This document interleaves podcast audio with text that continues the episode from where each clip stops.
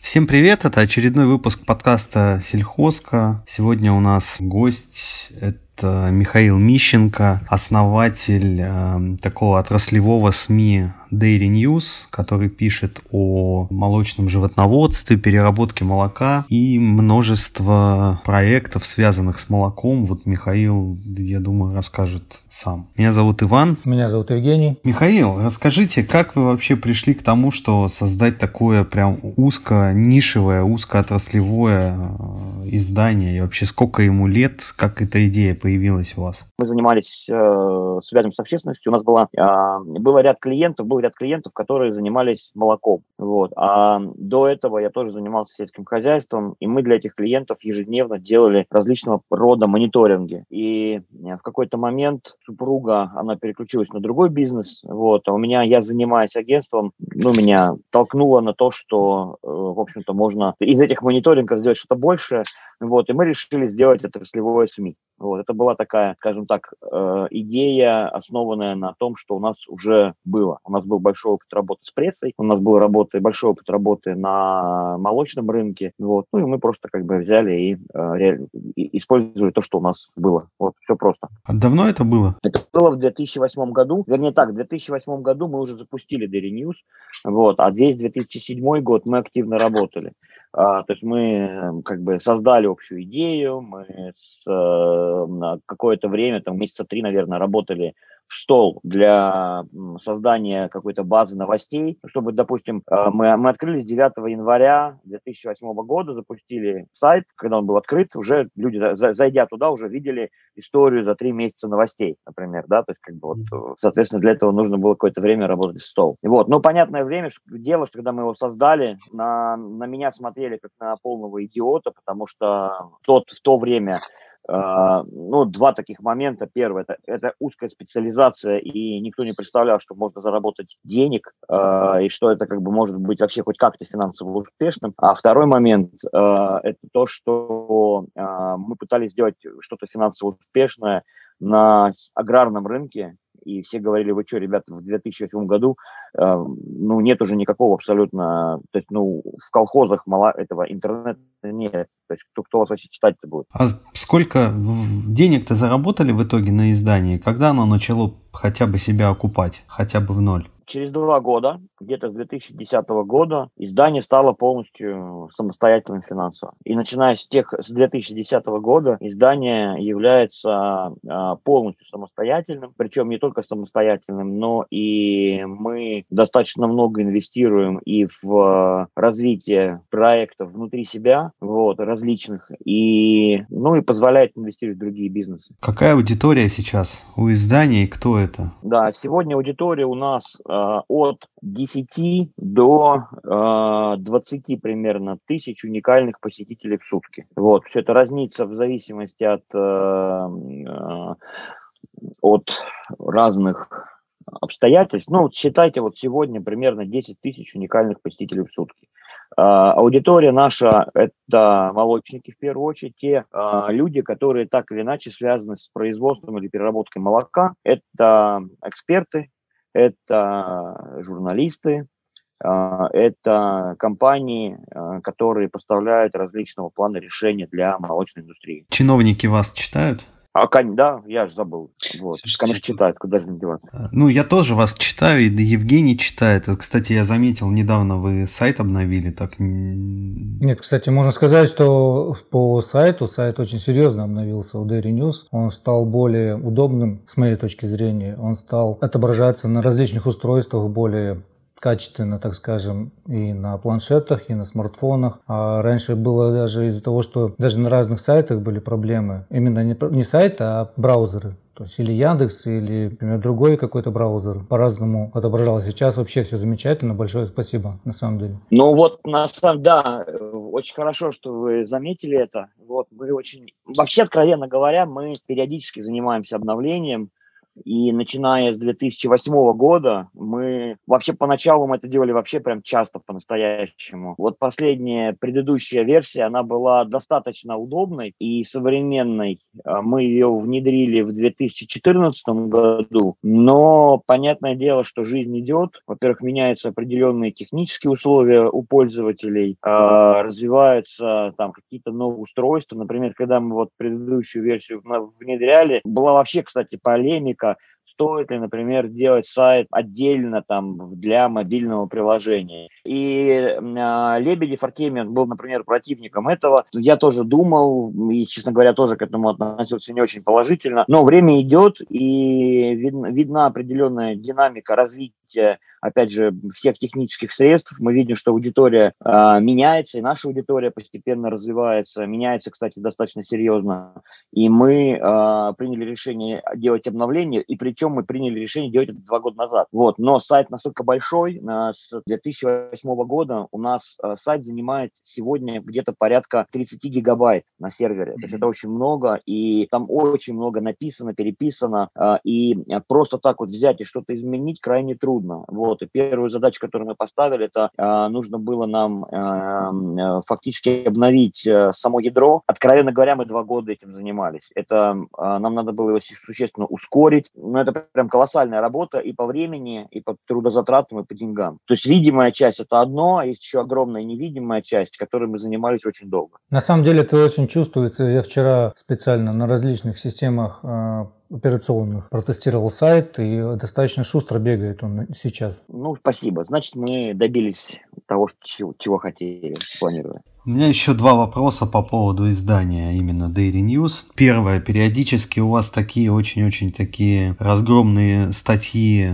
в которых вы проезжаетесь по чиновникам, вам когда-нибудь обраточка прилетает за это? Вообще, как чиновники реагируют на то, что вот, ну, именно Минсельхоза и региональных сельскохозяйственных министерств, как они не реагируют на вашу порой достаточно такую жестковатую критику? Ну, во-первых, делая какие-то жесткие материалы, э, мы всегда стараемся соблюдать этику и закон. А, это очень важно. Второе, а, мы прямо вот я бы не сказал, чтобы мы получили прям как-то вот какое-то наказание, да, серьезное. Во-первых, мы, мы действительно соблюдаем закон, вот, и второе, это то, что мы все-таки, как бы вам сказать, мы, мы видим определенные проблемы, они связаны с тем, что, например, с э, чиновниками Минсельхоза мы, как бы, они с нами официально работать не очень хотят, вот, ну, боятся по какой-то причине, потому что мы, они понимают прекрасно, что мы не будем, как бы, вот, э, писать то, о чем они нас просят. Вот. И это было очень много разных случаев, когда пытались со мной, там, с моими коллегами проводить различные душещипательные беседы на тему того, что так нельзя, что вот, ну вот вы пишите вот про это, а вот это зачем вы пишете и так далее. Это было, да. Потом, опять же, и в Минсельхозе, и в региональных Минсельхозах полно, огромное количество вполне себе адекватных людей. Вот. И а, когда э, мы должны четко понимать, что там с руководством Минсельхоза, да, они не очень приветствуют общение с нами, но без участия этого руководства один на один или в там скажем так, куларно мы общаемся с достаточно широким кругом людей, в том числе и с чиновниками этих же самых Минсельхозов, и очень многие нас поддерживают в наших выводах и умозаключениях. Хотя кто-то там, естественно, с нами не согласен, кто-то дискутирует, но э, в этом нет ничего плохого. И э, здесь еще тоже важно, кстати, тоже с Артемием Лебедем связано то, что мы получили, э, вот первое такое прям штраф или, или не был не штраф, а было разбирательство предварительное. В прошлом году, в 2020, а, мы в рамках пандемии мы, когда было все начиналось все закрываться, причем уже прям конкретно закрываться, вот, а, у нас есть рубрика «Авторы», мы опубликовали материал в колонке со словами Артемия Лебедева, и там одна фраза была нецензурная, кто-то, похоже, я не думаю, что это как бы был, были какие-то боты нас читали, хотя и тоже возможно, вот, но Роскомнадзор а, написал, вы выставил постановление об административном правонарушении, вот, они что-то куда-то вызывали, потом, так как была пандемия, все это дело переносилось, в общем, потом все это дело дело радостно закрыли. Ну, то есть государство, как обычно, не справилось с задачей. Это был первый случай. А, а так, в принципе, каких-то особых проблем издательство не получало, и, наверное, сложно что-то делать, потому что, ну, законодательство на сегодняшний момент э, ну, может быть, оно стало значительно более, значительно менее адекватным, вот последний год, может быть, два года, но до этого было вполне адекватное законодательство, которое позволяло средствам массовой информации в общем-то, достаточно свободно писать то, что они думают. Ну, в принципе, мы и до сих пор пишем то, что мы думаем, и пока особых каких-то проблем не видим. Я понял. И второй вопрос. Э, как так ну, удается? Это какая сеть, я не знаю, контактов, знакомств или что? Я не знаю, что вы делаете, но прям у вас новости прям даже бывают вот оперативные из самых далеких уголков страны, которые на карте-то с первого раза не найдешь, а вы умудряетесь достаточно оперативно писать о том, что там в каком-то регионе далеком, да, на каком-то молочно-товарной ферме или заводе что-то случилось, произошло. Вот эта сеть информационная, как она у вас выстроена? Это годы работы или это... Ну, здесь три составляющих. Первая составляющая – это то, что мы все-таки делаем. Мы продолжаем делать очень глубокий мониторинг всех новостей, которые проходят, происходят на рынке. Это первое. Второе. Мы э, за годы работы э, набрали огромное количество э, контактов, и э, мы получаем на почту огромное количество различных пресс-релизов, новостей со всей страны и также из-за рубежа. То есть это как бы очень, очень большой объем информации, который перерабатывает редакция. И третье. Мы, ну, кстати, это, это вот активно началось только в 2020 году. Мы активно развиваем корсеть. То есть у нас есть есть корреспонденты, которые работают э, для нас как э, внештатные корреспонденты в разных регионах России. Как раз вот эта удаленная система позволила нам немножко пересмотреть вообще работу с э, редакцией. Вот, у нас редакция на сегодняшний день значительно расширилась. Вот, и как бы корреспондент, и как бы сотрудников Корсети сегодня достаточно много в разных регионах страны. То есть пандемия тоже вам на руку сыграла с точки зрения работы на удаленке и расширения корреспондентской сети, правильно я понял? Да, да. Ага. Да, совершенно верно. У меня, у меня вопрос есть такой интересный. А, понятно, что я активный читатель сайта Dairy News практически с 2008 года, можно сказать, потому что я активно в сельском хозяйстве с 2000 года работаю. Тогда на тот момент э, этот рынок, а, именно молочный рынок, а, освещался вашим сайтом достаточно динамично, правдиво что и сейчас наблюдается. Но в последнее время меня еще больше удивляет насколько вы приложили сил к такому инструменту, как э, Центр изучения молочного рынка. На самом деле, многие читатели, которые заходят на сайт, могут не увидеть да, небольшую иконку DIA, да, индекс, подумать, что это просто вот какая-то циферка, индикатор цены на сырое молоко. Но, стоит, но стоит, стоит на нее нажать, и мы увидим гигантский анализ, который проводится по всей стране. Вот что вас к этому привело? Во-первых, здесь тоже две, а, два момента было. Значит, первый момент – это то, что мы стали заниматься аналитикой, наверное, с 2010 года. То есть, а, естественно, для того, чтобы, скажем так, участвовать в разных мероприятиях, мы собирали большое количество данных, обрабатывали, я анализировал что-то, выступал с докладами, потом мы начали проводить мероприятия, ту же самую молочную олимпиаду, автопробег и так далее. И, ну, было некое понимание, что как бы ситуация она немножко иная, не так, как показывают официальные средства массовой информации или официальные Минсельхоз или, или там различные другие ведомства. Вот, и поэтому э, хотелось как-то... Началась, начиналась дискуссия очень активно, причем мы эту дискуссию сами подняли, и нужно было доказывать то, что мы правы. Например, то, что молока в России не 30 миллионов тонн, да, а меньше. Mm-hmm. Вот, и, и, и как это доказать? Нужны были какие-то э, как бы понятные, адекватные источники. Должна, быть, нужна была аналитика, а ее не было. Этим нужно было заниматься самим. Это такой первый момент. А второй момент, э, для развития издания, как бы я считаю, что вообще подход к изданию, к этому бизнесу, у меня как бы все мои коллеги знают, он у меня такой, я понял это где-то как раз в 2012-2013 году, вот, что это э, немножко сродни э, девелопменту, да, то есть, грубо говоря, есть, что позволяет нам быть, что позволяет нам быть актуальными, адекватными, мы и честными, да, очень важно честными. Я рассматриваю сайт как некую, некий торговый комплекс. Да, мы можем, как к примеру, понять вот близость этих моделей. моделей. Строится какой-то э, торгово-развлекательный комплекс, к примеру, да, там в любом месте. Э, они в качестве денег, зарабатывания денег, они сдают площади. Мы, в принципе, тоже сдаем рекламные площади для наших рекламодателей, выделенные конкретно, и, соответственно, как бы здесь первая аналогия. Второе, а, для того, чтобы этот торгово-развлекательный комплекс работал, да, нужны посетители. Соответственно, для этого посетители, для того, чтобы эти посетители пришли, нужны, во-первых, якорные а, арендаторы, а, нужны какие-то э, дополнительные развлечения, большое количество развлечений. Я не знаю, фудкорт, какие-то ярмарки, кинотеатр, там что-то еще, да. Очень много того, чего, что не является, не дает прямого дохода, какой-то степени расход предоставляет, э, дает собственникам э, этого торгово-развлекательного комплекса. Вот, и, в принципе, у нас такая же точная система, потому что наша аудитория, ей должно быть интересно. А нам важно, чтобы они читали новости, чтобы они получали какие-то дополнительные вещи, которые не касаются напрямую, например, молочной индустрии. Тот же самый центр изучения молочного рынка, вот вторая функция, про первую я сказал. А вторая функция – это дополнительная информация, дополнительный ресурс, заставляющий нашу аудиторию э, заходить на наш сайт, смотреть, изучать и так далее. Вот примерно так. А такой вопрос. Цена а, на сырое молоко, она формируется на основании данных участников или вы какой-то свой внутренний анализ проводите на рынке? Цена на сырое молоко, значит, э, формируется э, из двух параметров. Значит, первый параметр – это данные участников, что как бы для нас было принципиально важным начать запустить этот процесс. Это на самом деле, я считаю, что вот на молочном рынке, как в России, в принципе, в мире, это революционный инструмент, такого нет нигде. А, ну, в мире там цена на сырое молоко формируется зачастую, Минсельхозы активно участвуют или коммуны активно участвуют в формировании цены, то есть они садятся и договариваются. У нас никто не договаривается, вот, это рынок, скажем так, достаточно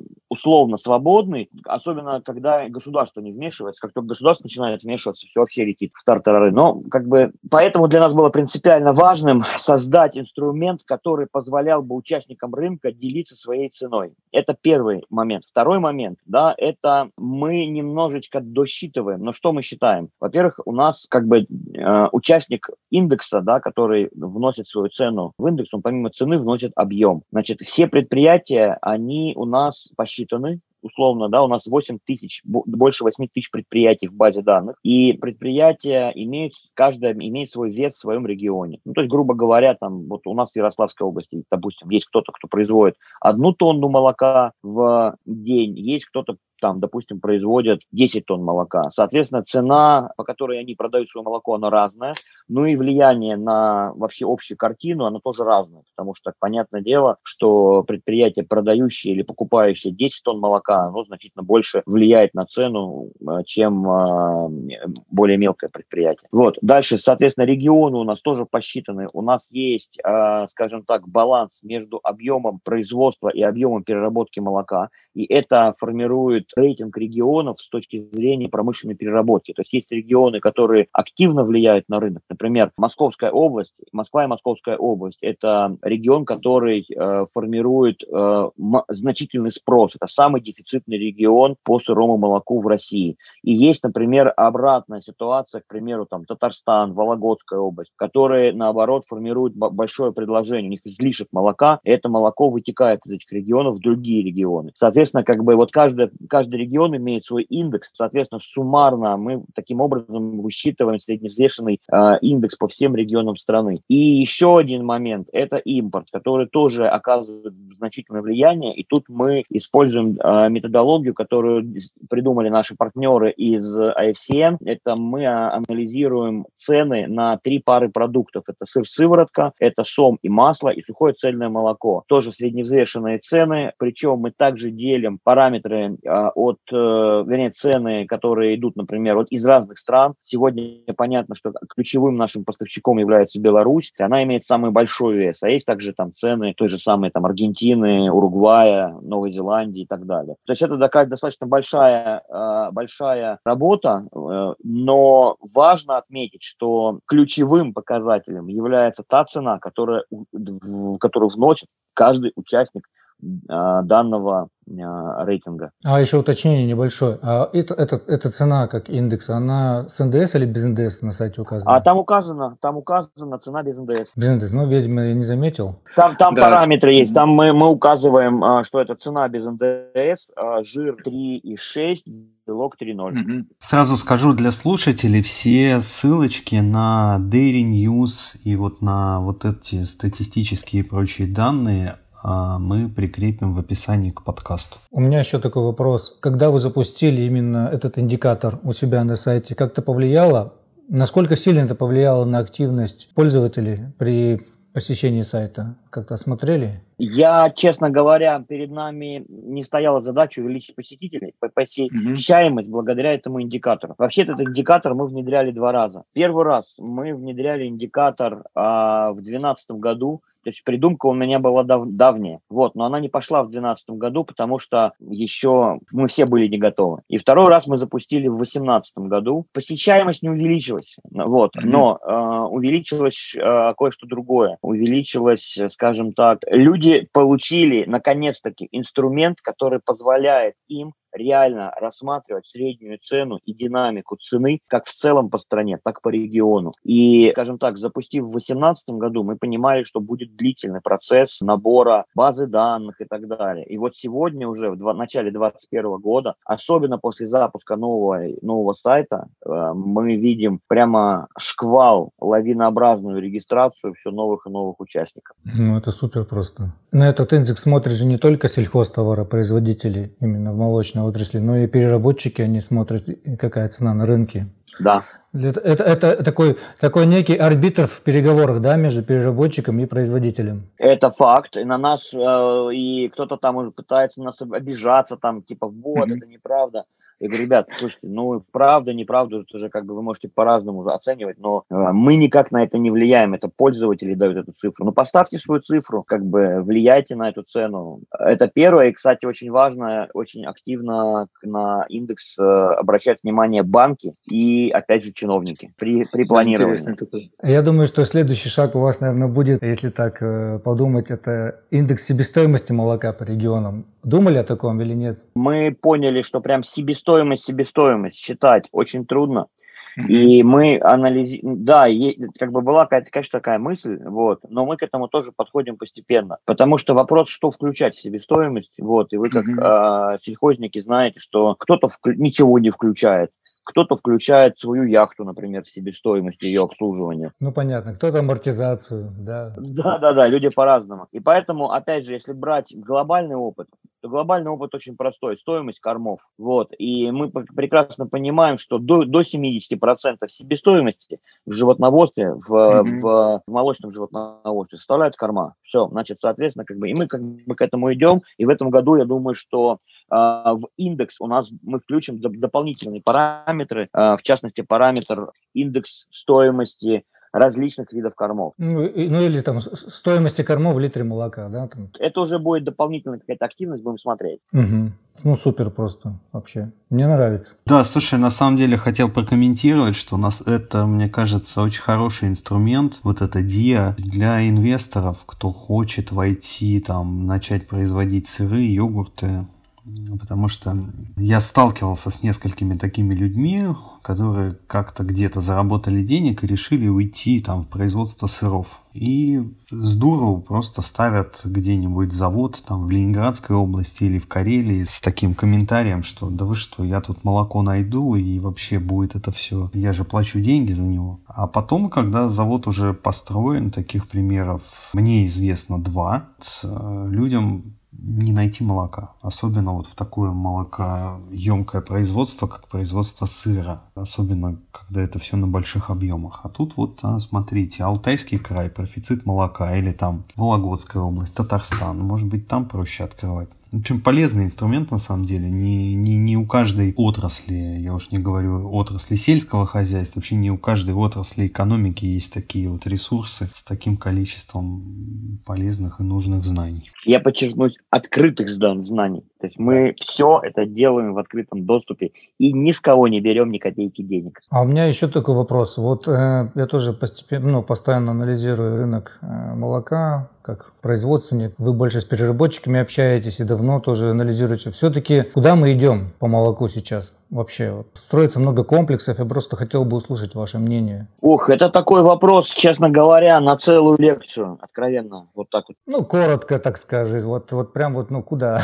как, мы тут, у нас просто один был подкаст, э, слушатели знают, я сказал, что в светлое будущее вот, по молоку. Судя по динамике именно валового производства в стране, мне просто хотелось ваше мнение услышать. Да, у нас э, нужно понимать, что вот мы стали замерять рынок, вот Центр изучения молочного рынка с 2013 года. И с 2013 года у нас наблюдается существенный рост производства молока. Сначала он был на уровне 1,5-2,5%, последние годы, э, последние пару лет на уровне 5-6%, ну от 4 до 6%. Э, динамика растет, вот, это, конечно, очень хорошо, очень хорошо. Мы видим очень интересную, хорошую перспективу в общем-то, развития рынка. Но здесь нужно понимать, что для производителей сырого молока рынком сбыта являются переработчики. Очень важно, чтобы также динамично развивалась переработка. Но, в принципе, она, э, она достаточно неплохо развивается. Единственное, только там есть определенные проблемы. Да, нам есть куда, куда развиваться. И чем вообще сложен молочный рынок,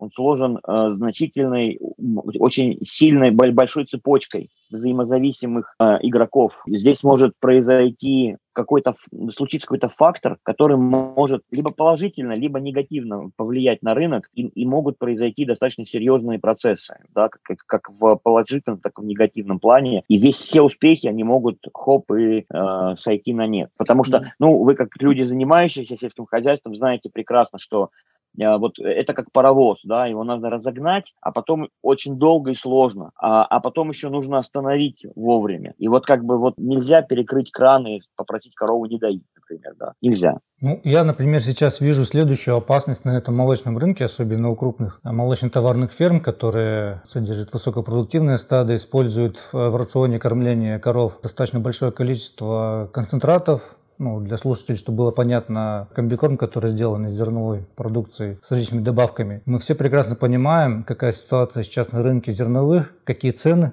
у растениеводов. И там, где в структуре себестоимости меньше количество объемистых кормов, а больше концентрированных, соответственно, цена на молоко будет однозначно расти, в том числе на полке. Вы разделяете мое мнение такое? Ну да, и она, цена растет, растет существенно. И вот общение с э, участниками рынка, я буквально вчера, у меня был с одним крупным игроком была встреча, конечно, все озадачены, озабочены тем, что растет, растут корма. Но нужно понимать, что это как бы, опять же, это глобальный тренд во всем мире. То есть есть некие глобальные тренды, а есть какие-то прям совсем локальные. А вот важно, чтобы вот глобальный тренд такой. Да, цена, себестоимость растет, следовательно, цена будет расти. И от этого никуда не деться. Мало того, еще и спрос тоже растет. Ну, в общем, короче говоря, вот. Как вы думаете, в ближайший год мы сможем увидеть молоко, а, среднюю цену на полке в 100 рублей за литр? Вы знаете, на самом деле здесь нужно, вот как бы я бы это с себестоимостью не связывал никак. Mm-hmm. А, это инфляция, во-первых, а она достаточно mm-hmm. серьезная. Это падение курса рубля, значит, это маркетинг и спрос, да, будет спрос, будет предложение. Вот, а себестоимость, я вот, я считаю, что на цену себестоимость не влияет. Она, конечно, оказывает влияние определенное, но вот представляете сейчас при таком росте, серьезном росте э, стоимости цены кормов, если бы вдруг молокозаводы прекратили покупать молоко по какой-то причине. Ну, по причине того, что люди зажали бы кошельки свои и вообще mm-hmm. перестали бы покупать. Или же всех посадили, посадили домой, очередной локдаун, и люди просто ничего не покупают. Вот это коллапс. И тогда цена на молоко, она что делала бы? Она бы падала. И тогда неважно, как, сколько стоит у вас корма.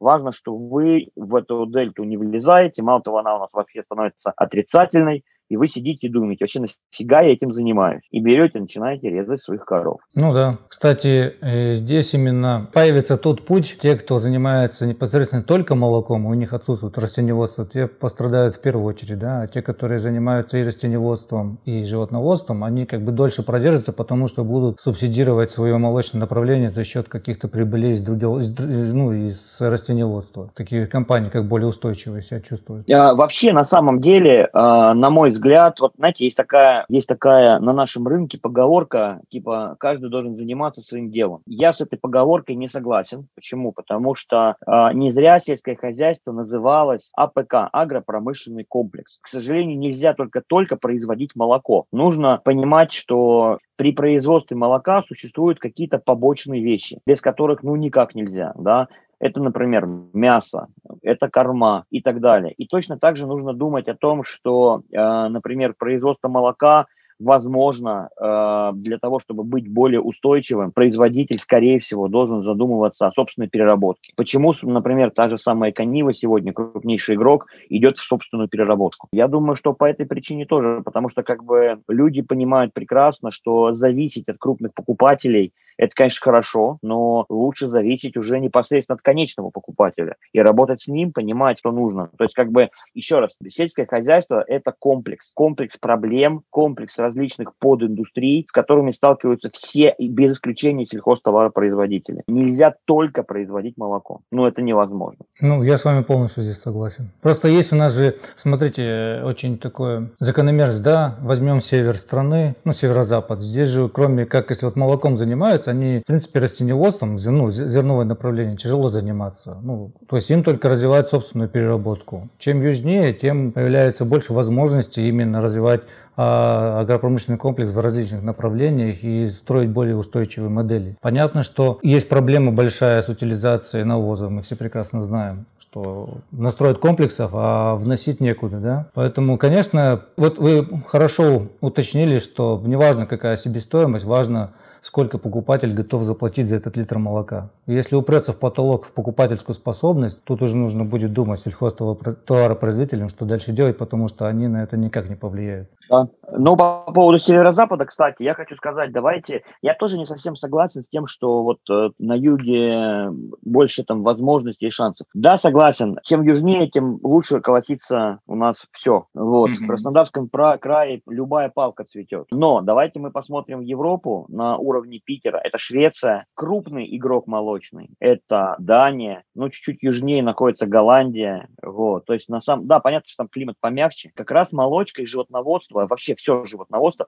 опять же, не только молоко, но и мясо, очень классно себя чувствует в северных регионах. И не зря в России как раз именно северные регионы были э, теми регионами, откуда вообще молочная продукция шла на экспорт. То есть животноводство это, в общем-то, э, наша нормальная тема. Потом, если, кстати, взять ту же самую Швейцарию, Швейцария горная страна, mm-hmm. да, она как бы находится, в принципе, в достаточно комфортных условиях, но давайте посмотрим, там достаточно высокие горы, Альпы, и на самом деле зима, она может быть по, по более мягкая, но по, по продолжительности она примерно такая же. И давайте посмотрим, как там развивается молочное животноводство. Люди летом выгоняют коров на луга, туда, в эти, на альпийские луга, где сочная трава, а зимой они всех спускают вниз в долины, вот, и держат на сухостое. Север это даже неплохо для животноводства. Я хотел сказать про другое. Да, север, я считаю, что да, север это отличное место для животноводства по многим параметрам, в том числе для физиологии животных. Я хотел про другое сказать, о чем мы изначально там, дискутировали, в том, что если хозяйство не имеет диверсификации в различных направлениях, и оно сконцентрировано только на молоке, и если какой-то случается ценовые какие-то ценовой дисбаланс на рынке, оно в первую очередь страдает в этом плане. Сто процентов. Чем южнее, там уже просто сельхозтоваропроизводители южных регионов, в том числе Центрального федерального округа, они, а, ну я там долгое время работал, они собственники больших крупных компаний, ну вот не, не берем в расчет Аканеев, э, такие крупные холдинги, они на молочное животноводство смотрят искоса и прямо иногда в лицо говорят, зачем мне этим заниматься, мне подсолнечник сои больше денег принесет, принесет, чем твое молоко. Хотя я им говорю, что вы со мной придете к этому для того, чтобы стабилизировать свою экономику. Но пока вот тенденция идет в том, что крупные компании именно завоевывают те рынки. Да, факт. Михаил, вы про пандемию сказали что потребление вообще вы заметили во время, когда локдаун начался, потребление сильно сократилось молочной продукции? Ну, вообще очень интересные штуки произошли. На, когда вот только у нас начался локдаун, это вот март-апрель, угу. э, у нас вот в этот, именно вот в этот момент Россия стала, вот в, это, в эти месяцы конкретно, Россия стала вдруг самообеспеченной по молоку.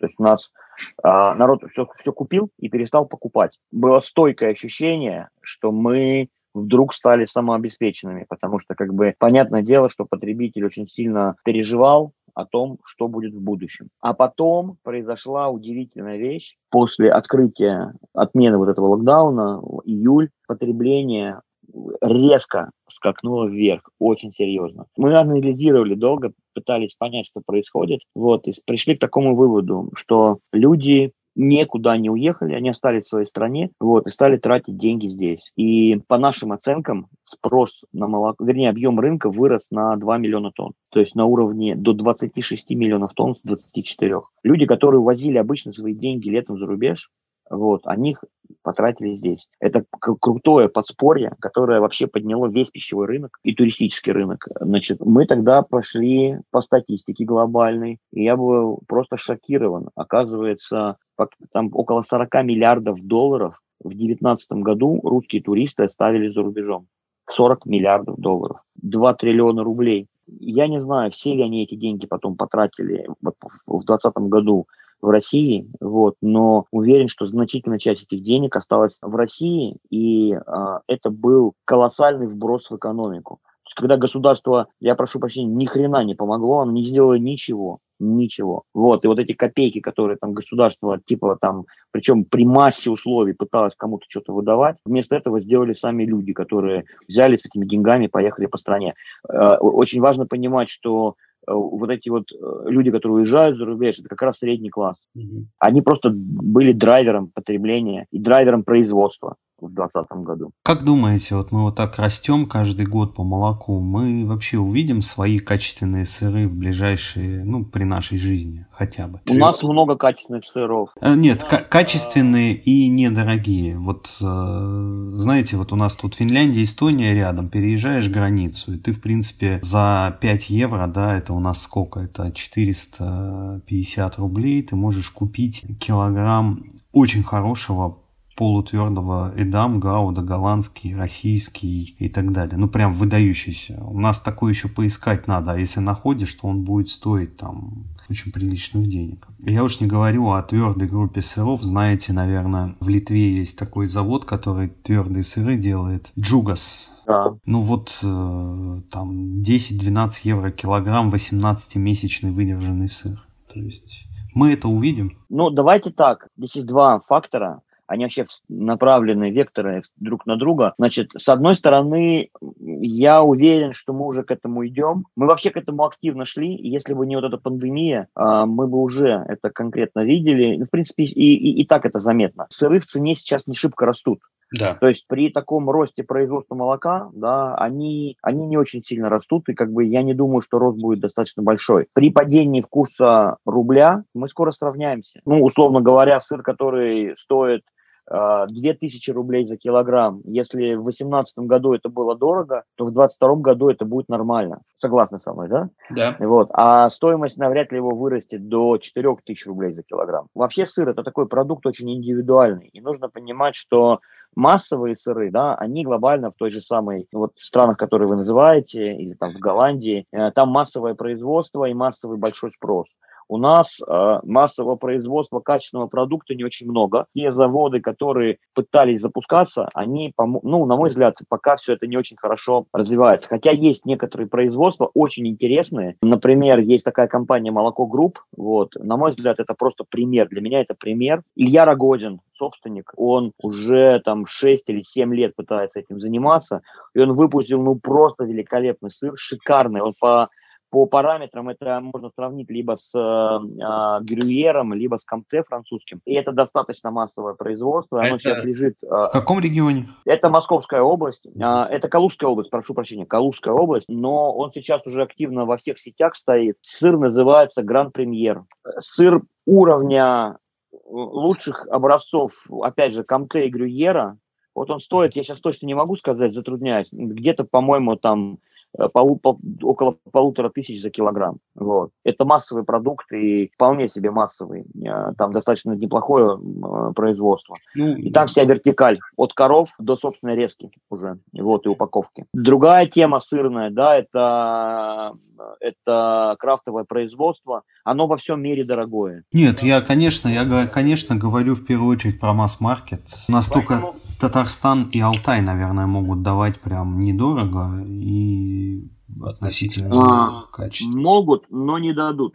Значит, Вамин, да, Вамин делает неплохие сыры, между прочим. Ну, вот смотрите, Алтай, э, на мой взгляд, это регион, который скоро огромные шансы у региона превратиться из молочного в мясной. Там просто очень много делают сырного продукта, очень много. И в итоге качество, к сожалению, оставляет желать лучшего. Каких-то особых сыров они не делают. И э, мы на сегодняшний момент, мы еще по 2020 году видели большой дисбаланс у них на огромные суммы денег были затарки склад на складах. На мой взгляд, Алтай, к сожалению, э, находится в очень нехорошей ситуации. Что касается Татарстана, да, Татарстан – это то, что развивается. Татарстан, Башкортостан, Удмуртия, вот, а вот эти вот республики очень неплохо развиваются. И э, Вопрос, опять же, в технологиях и вкусах. Если производители будут заниматься, а, работать с конечным потребителем и производить сыр, а, ну, очень серьезно относиться к вопросу вкуса в первую очередь, вот, то да, а, а, а вот традиционные сыры, которые они производят, ну, они, может быть, по определенным, ну, как бы, это не тот сыр, который потребляешь с вином. Вот и все. Вот нужно четко понимать, что сырный рынок, он в первую очередь, это рынок вина. Вот, это, это те рынки, которые идут рядом друг с другом. Не, ну а как вот, же а... бутербродик с утра с чаем, какое там вино? Там а... все равно, что положить на, на, на хлеб с маслом. Вы знаете, это другой рынок, и там качество-то вам особо и не нужно, чтобы... Так я и говорю, именно это же массово, это сыр, я и говорю о масс-маркете, именно об этом. То есть это... А этот масс-маркет, он как был, так и есть, он мало того активно развивается. То есть э, нужно понимать, что сыр вот в прямом виде, сыр в бутерброде, когда вы сыр последний раз на бутерброд клали? Сегодня утром. Но на самом деле таких, как вы, становится все меньше и меньше. Понимаете? Сегодня, э, и, это тоже нужно понимать, что традиции потребления и культура потребления, она меняется. И человек э, потребляет сыр в других блюдах как ингредиент. И, и если говорить о бутерброде, то это в первую очередь бургеры уходят в общепит. То есть все вообще, в принципе, уходит в общепит. И, на мой взгляд, за общепитом вообще будущее. Я, кстати, согласен, я мало, в отличие от Ивана, сыра потребляю. В основном я покупаю твердые сыры, Именно чтобы ощутить некий букет вкуса. А именно так, да, я больше с макаронами, например, употребляю. Ну, у меня это, у меня это профессиональная деформация просто. Ну, мы, кстати, я, я скажу, я скажу, что мы, мы же сыр производим, да, и в первую очередь он, конечно, категория у нас для вина и к вину и к пиву. Поэтому я, наверное, согласен. Мы же не делаем его для бутербродов, а мы делаем именно для тех, кто будет им закусывать и подчеркивать те напитки, которые он употребляет. Ну вот, кстати, в Питер приедете в феврале месяце, Заезжайте в гости, все покажу, угощу. С удовольствием. А тем более, тем более сырник вино к пиву. К любому напитку хорошо. Вы знаете, на самом деле, а, если говорить про сыр, да, это такой очень, может быть, устойчивый продукт, особенно крафтовые сыры. Сыр переходит из просто пищевого продукта в, две, в два направления. Первое – это продукт для удовольствия, то есть это вот прямо конкретно удовольствие. И второе направление – это ингредиент для других отраслей пищевой промышленности. Ну, скажем так, тот сегмент сыров, который мы говорим, масс-марки, да, мы подразумеваем, что это один из инструментов э, консервации молока на длительное хранение. И чтобы была возможность а, логистически перевозить на дальние расстояния. Да, да. И как раз-то не, недавно, по-моему, в декабре месяце Минсельхоз проводил такой конкурс под названием «Вкус России». И одно из первых трех мест э, заняли, как это, бренд сыры Подмосковья. Вот. Я заинтересовался этим вопросом. Оказывается, действительно, Москва это же очень платежеспособный регион, реально очень платежеспособный регион на фоне всей страны. И понятно, что Московская область там десятки, если, если уже не сотни крафтовых маленьких э, сыроварен. Молока, правда, нет сыропригодного в том регионе вообще от слова совсем. Но сыроварни, э, их очень много, и так вот периодически на Питер что-то просачивается.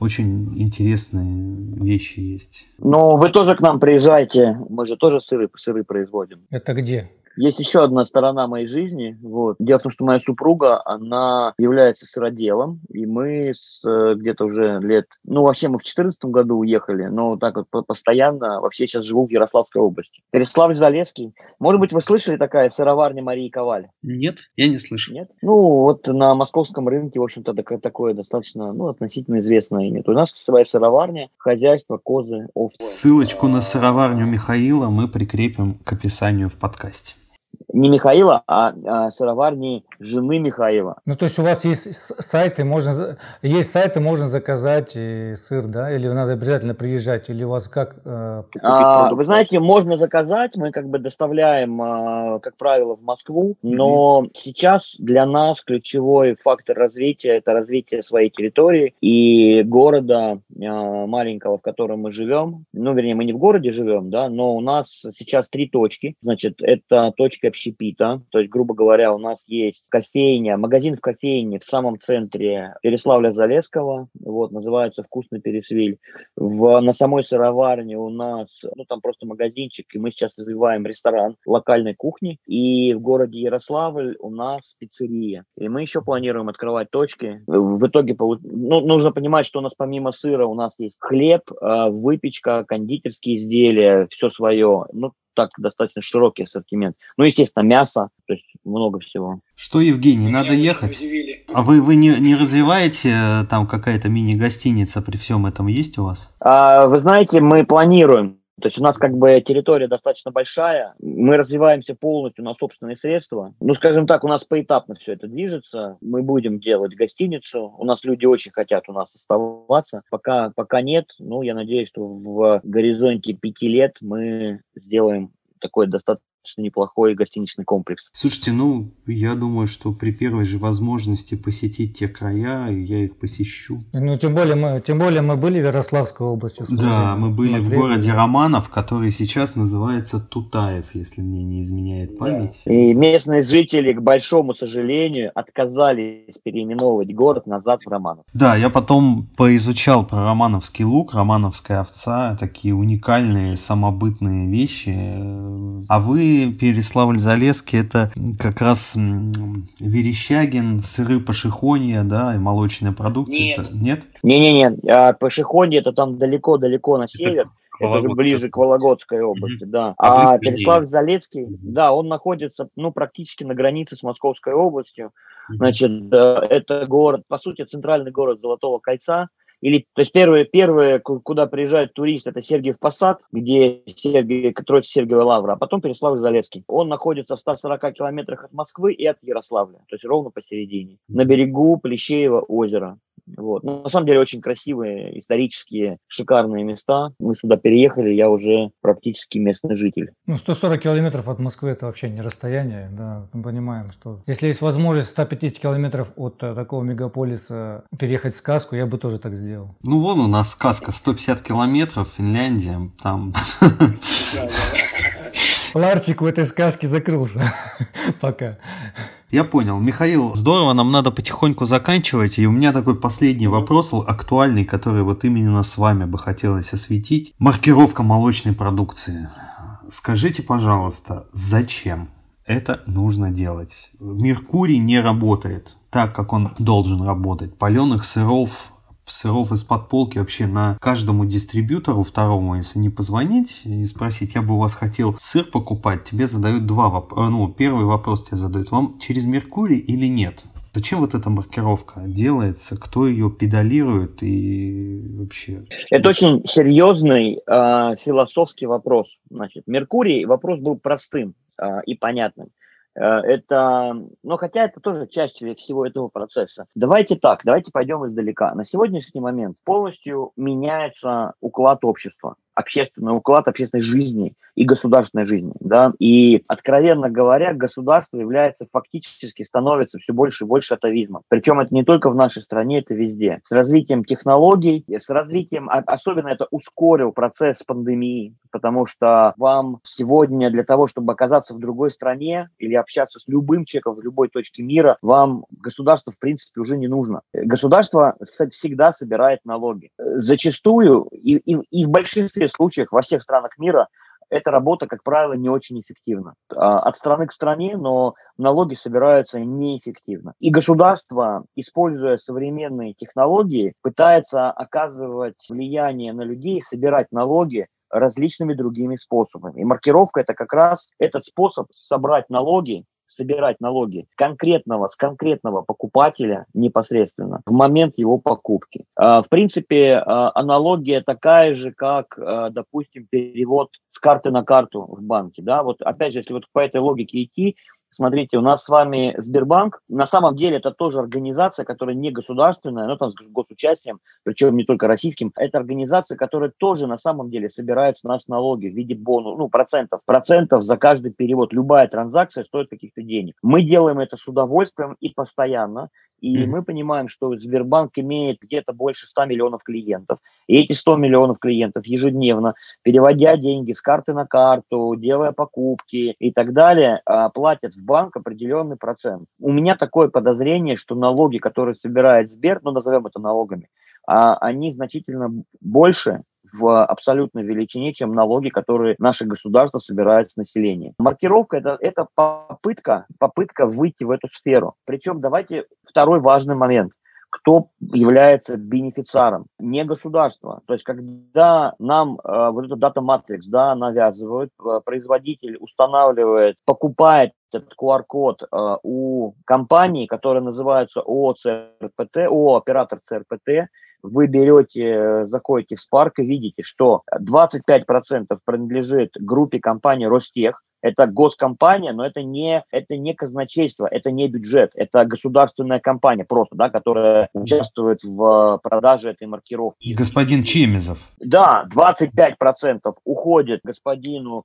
Галицкому, но не тот, который магнит сделал, а другой бизнесмен. А 50% уходит господину Усманову. То есть мы с вами прекрасно, вот это нужно понимать, что это частная налоговая компания. Наше государство активно лоббирует эти вещи, поскольку, ну, на мой взгляд, это полноценно коррупционная схема. То есть если бы это уходило в государство, в бюджет, но это в бюджет не уходит вообще никак. 25% в ГК э, Ростех, вы же понимаете, что это не казначейство, опять же. Вот, это был бы другой вопрос. Но это, это создается частная налоговая компания, которая фактически собирает деньги э, с каждого человека при совершении каждой покупки. Вот и все. Вот зачем это нужно. Ну, то есть по аналогии, по, по аналогии с банком, как мы платим процент? Ну, mm. в принципе, да, да. Ну, а что касается государства, то государство в данном случае имеет, ну, получает определенный бенефит в виде, возможно, статистики, продажи определенных продуктов, ну, вообще всех, они же хотят на все продукты ввести, как бы, да, на любые товары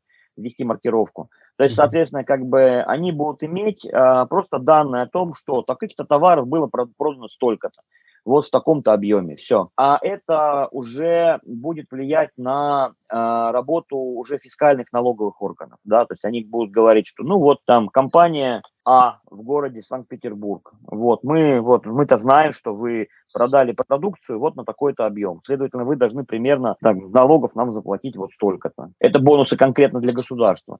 А, а денежные бонусы прямые будут идти в другую сторону. А, а вопрос такого плана. А в мире еще где-то есть такая маркировка или это именно в России? В разных странах там по-разному что-то пытаются делать. В пищевой продукции нет. Есть такая маркировка, э, внедряется частными компаниями э, с точки зрения маркетинговых технологий, например, то ли Фрисланд Кампина, то ли Фрисланд Кампина, по-моему, да, в Голландии, они сделали уже такие вещи, потому что они пытаются таким образом работать с потребителем, показывать э, происхождение молока там и так далее. Вот, но это чисто частная инициатива. Значит, а, маркировка, как навязанная как государственная услуга, она были, насколько я помню, попытки в Турции но она касалась медикаментов. Как результат, э, существенное вымывание мелких производителей дешевых лекарств. Я понял. Ну, будем заканчивать. Да. Будем заканчивать на такой ноте.